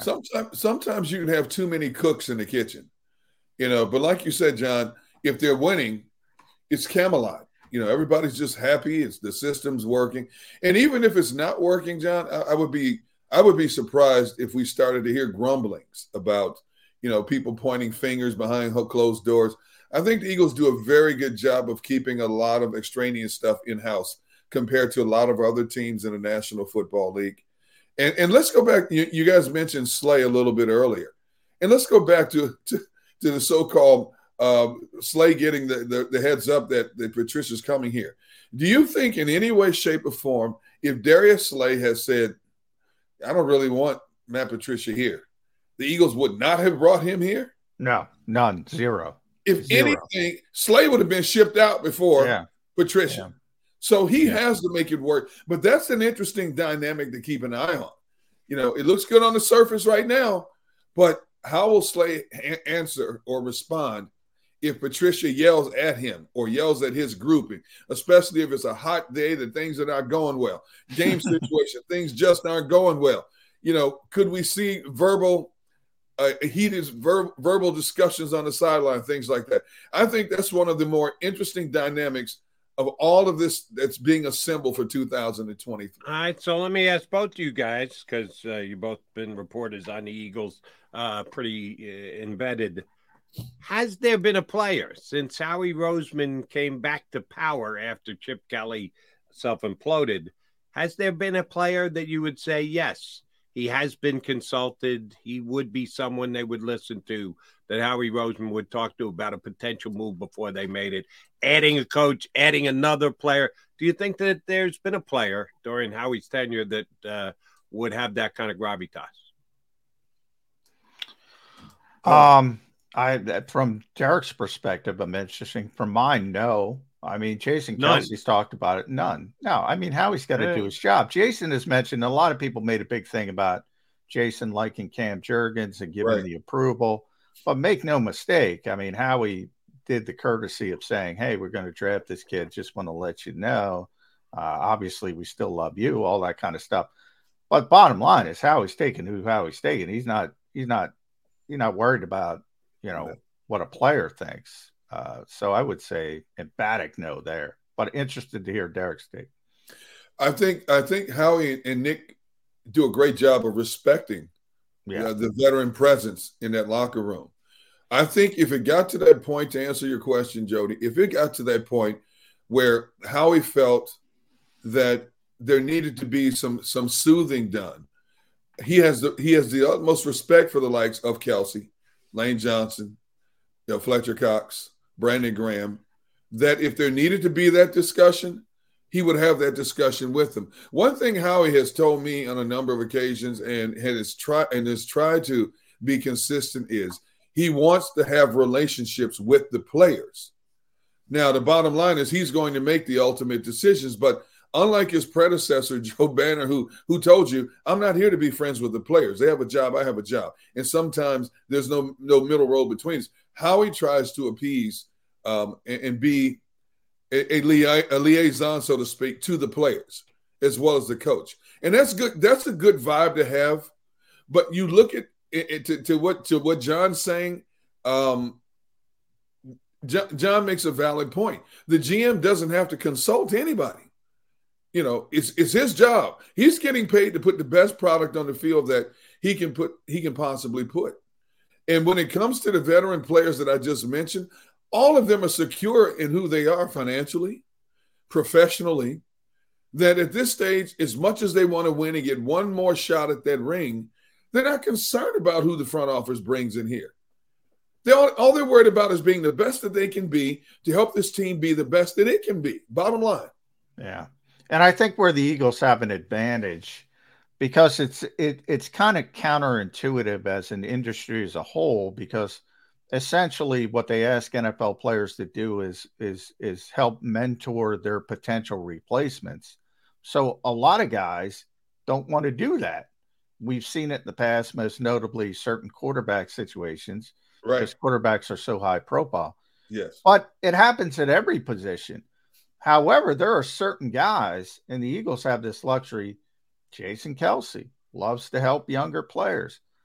Fletcher Cox loves to help young Brandon. All Brandon talked about the other day was that's his role now, to make sure these young guys keep it going, is what he said. Slay's like that. Slay's out there doing it for the entire NFL. Defensive backs are attacking each other on X or Twitter or whatever you want to call it. Yeah, and Slay's playing peacemaker. I asked him about it. Yeah.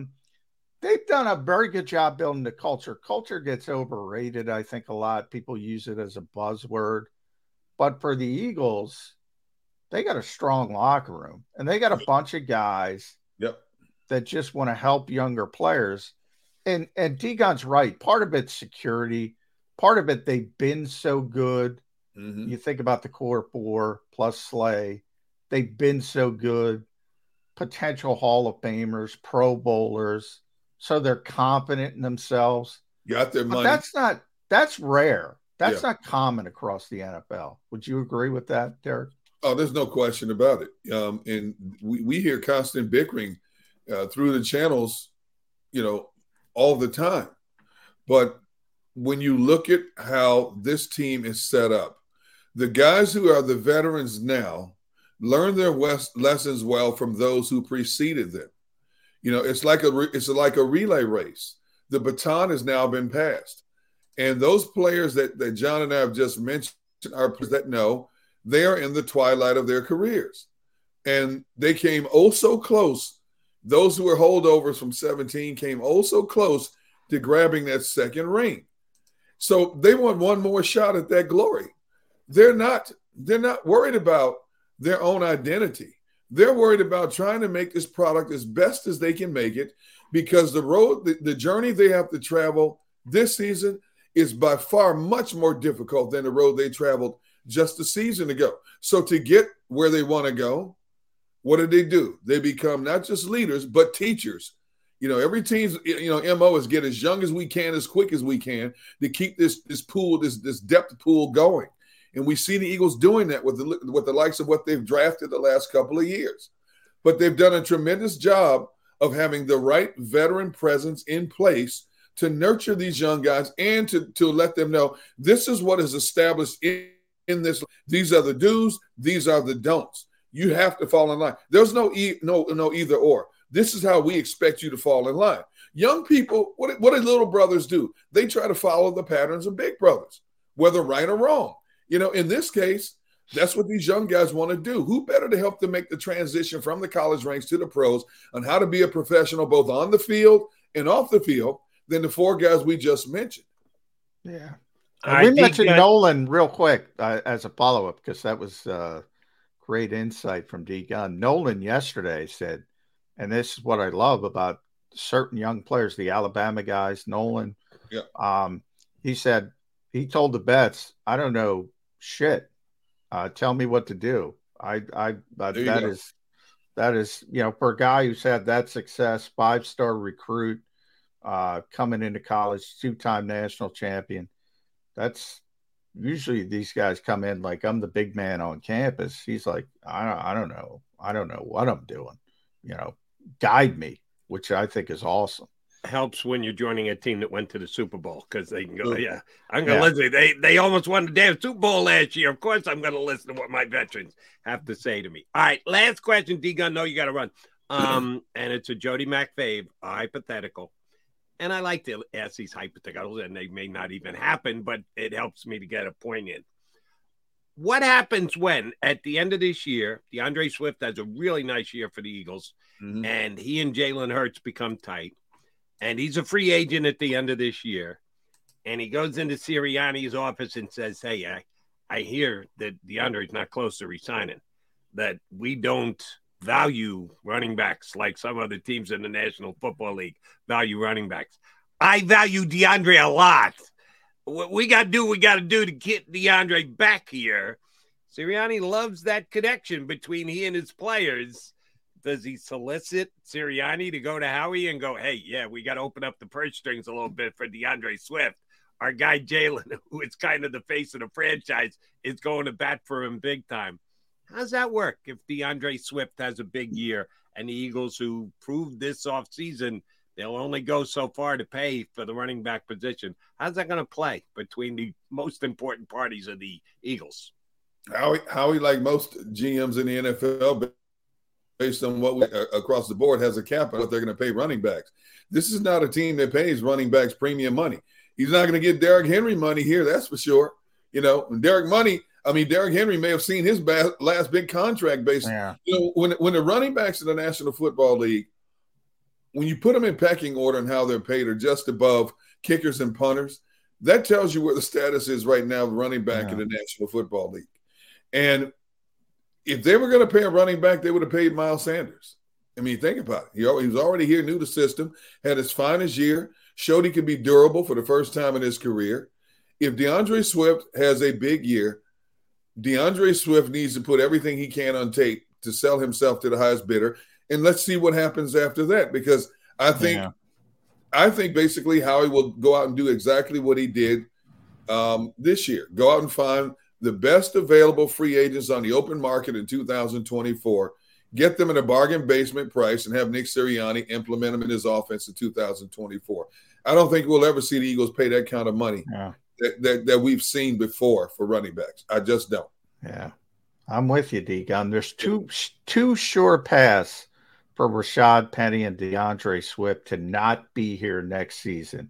One is obviously playing really poorly. The other is playing really well. There you go. I would be shocked. I mean, they don't play linebackers. They don't pay running backs. You know, I don't think that's going to change one iota. Every team has its own formula in terms of valuing certain positions.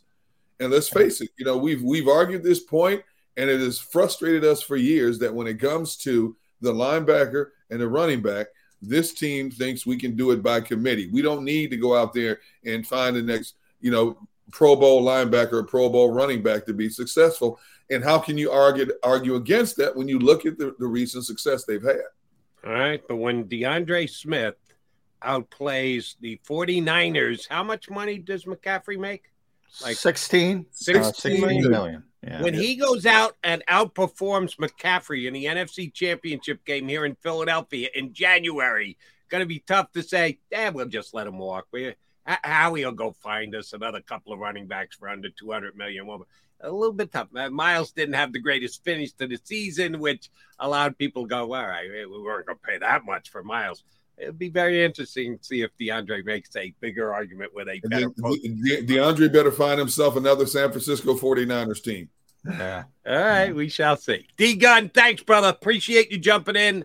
You and Rob this afternoon on Sports Take. Have fun. Tell Ellis we said hi. Sure will. Thank you guys for having me on. Anytime, man. Thanks, D-Gun. Derrick Gunn here with us on Birds 365. All right, Jody Mac, Johnny Mac coming back. We got to put a bow on the show. Still a couple of things I want to hit on with my partner coming up next here on Birds 365.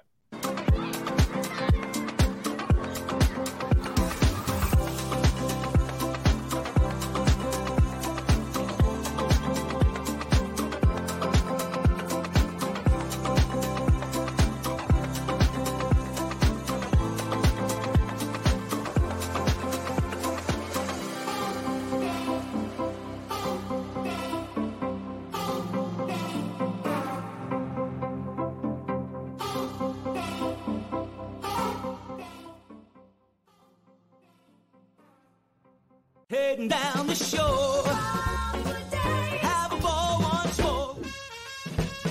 Here, imaginations run wild and time stands still. Because here, you can find the best of the Jersey Shore all on 1 5-mile island. So leave the old you behind and get lost in the woods. Wow, wow, wow.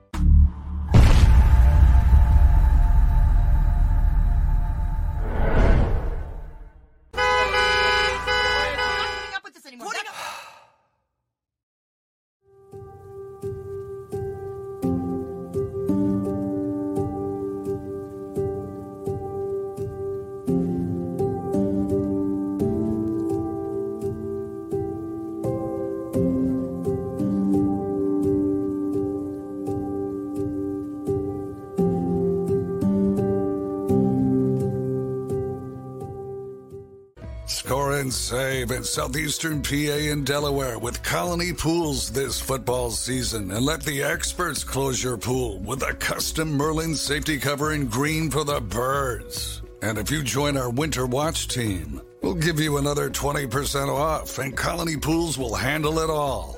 Keep your tiles on your pool, not in your pool. Fly with Colony right now, birds fans. Visit flywithcolony.com. Hi everybody, my name's Jason Lombardi. I'm an inspector at DryTech. At DryTech we offer three major services, the first one being basement waterproofing, the second service we offer is foundation and structural repairs, and then the third service that we offer is mold remediation. If you feel you are having a waterproofing issue, give DryTech a call or check us out online.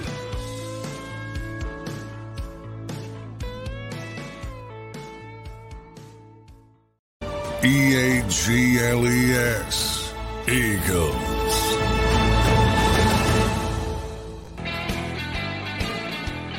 Mac and Mac, guys, back to put a bow on the show here on Birds 365. For those of you just tuning in, go back and watch the first hour and 50 minutes. Pretty damn good with both Jeff Kerr and Derrick Gunn jumping in with us. For those of you who did miss the first hour and 50 minutes, John McMullen almost guaranteed, he left himself some wiggle room, that the Eagles will be in pads for the first time tomorrow.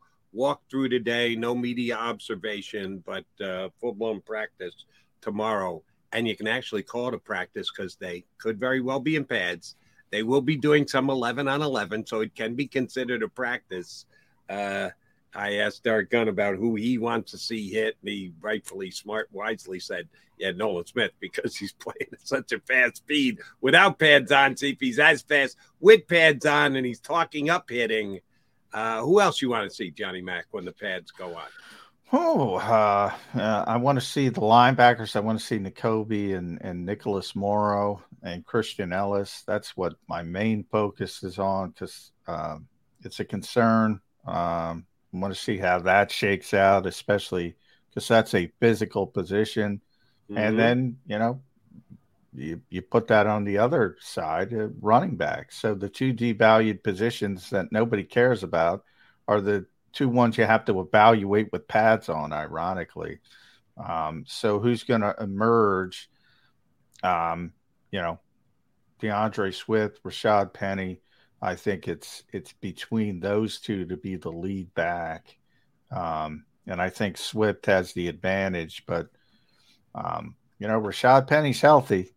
Every day that goes by, that's a positive. And if he's healthy, he can run the football. We know that. We've seen it. So that those are the two most interesting positions because there's question marks. You know, we know the offensive line is good. You know, you got to see if Cam Jurgens can hold it down, but they're good. They have options even if he doesn't.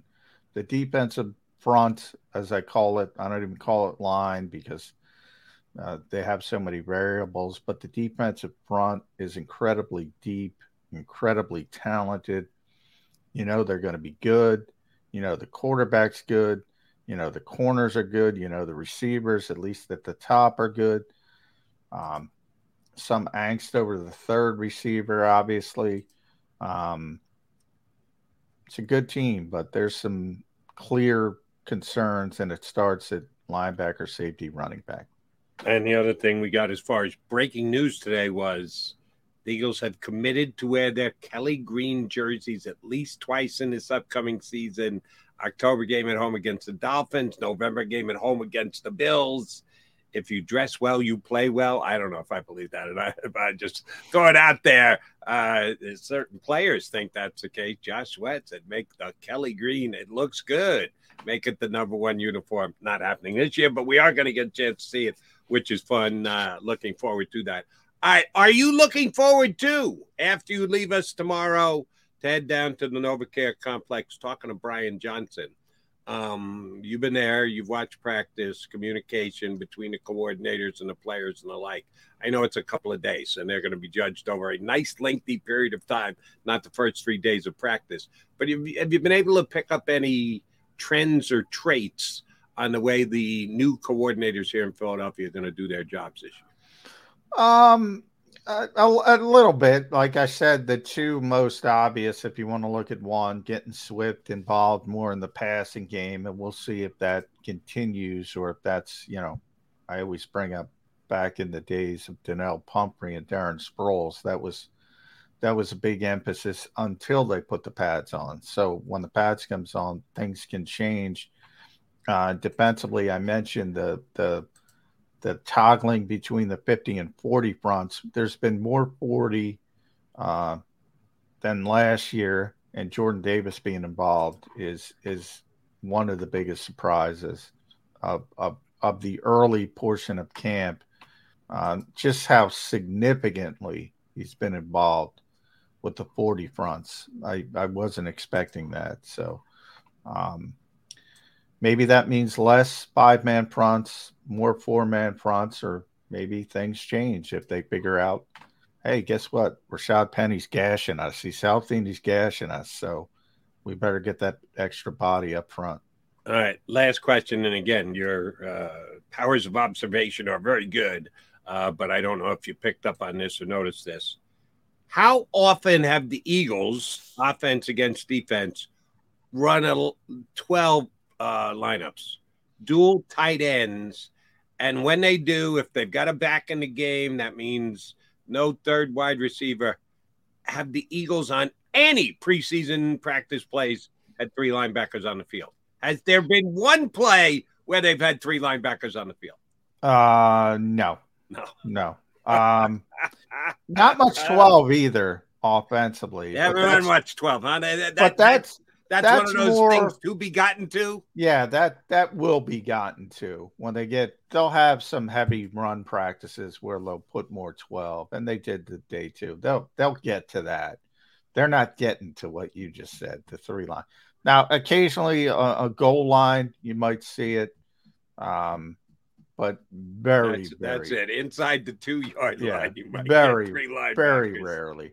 Or, you know, if it's 4th and 1, maybe, you know, they're doing at midfield for the game, they might put an extra.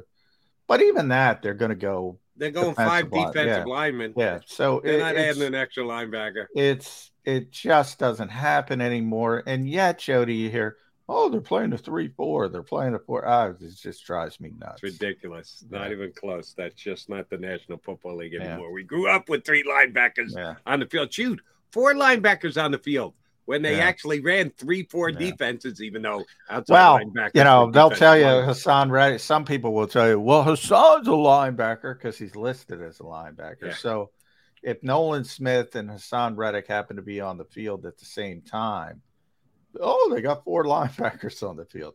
No, they don't. No, they don't. And saying anything else is just disingenuous. All right, so the deal tomorrow, you're going to hang for the start of the show and then zip down to South Philly? Zip down. Hope, I'm making a plea to the, I guess, New Jersey Department of Transportation to please clear up 42 a little bit. So we can get into Philadelphia. Under construction or what's the... Oh, construction's unbelievable. Yeah. Sorry just about constantly. That. If that's the way you're going to be going. It may the bridge be less traffic full on your way in. And it is Brian Johnson tomorrow, so then John will be back on Wednesday to tell us if Brian Johnson lent them to any great insights and also share what went down in Tuesday. I got a feeling we're going to get a couple it's earlies from Brian Johnson. It's early.